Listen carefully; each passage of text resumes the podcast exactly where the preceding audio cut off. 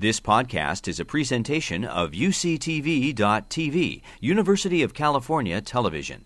Like what you learn? Help others discover UCTV podcasts by leaving a comment or rating in iTunes. The question in my mind with both Medicare and Social Security is, did we make a commitment to the people who were getting them? Mm-hmm. And are we required to keep that commitment?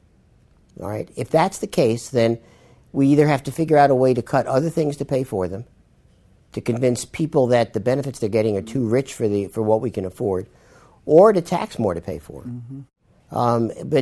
But the first question is, how real was this commitment? When Social Security was passed, when somebody retired, I'm about to retire within a year, I mean, I've been counting on Social Security because that's what I was told was always coming.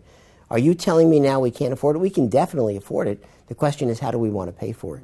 So, yes, spending on entitlements, on mandatory spending is going up. Spending on interest on the debt is going to be going up dramatically as interest rates rise.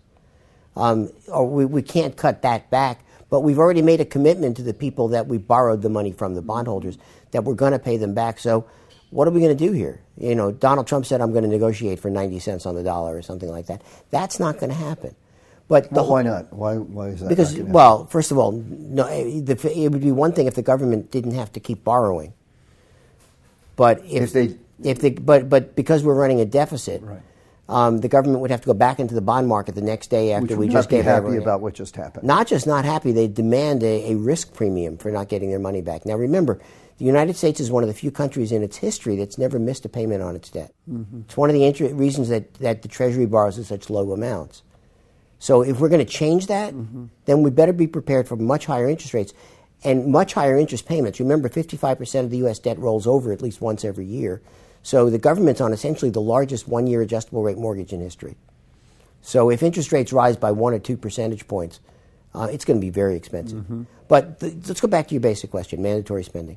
Mandatory spending is definitely going up, unless something happens that we're not expecting. Mm-hmm. I'm not suggesting this, but let me just, as a hypothetical example, suppose there's a new AIDS-like disease that only hits people over 65 and wipes out half the population.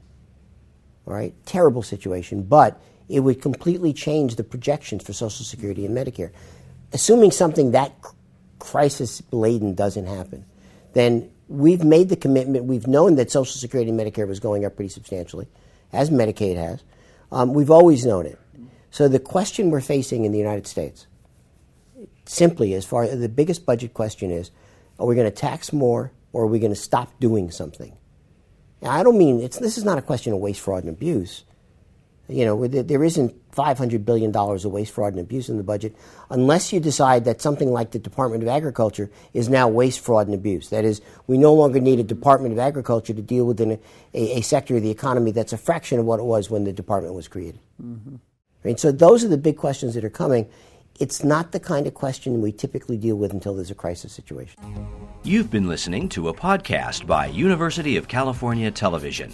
For more information about this program or UCTV, visit us online at uctv.tv.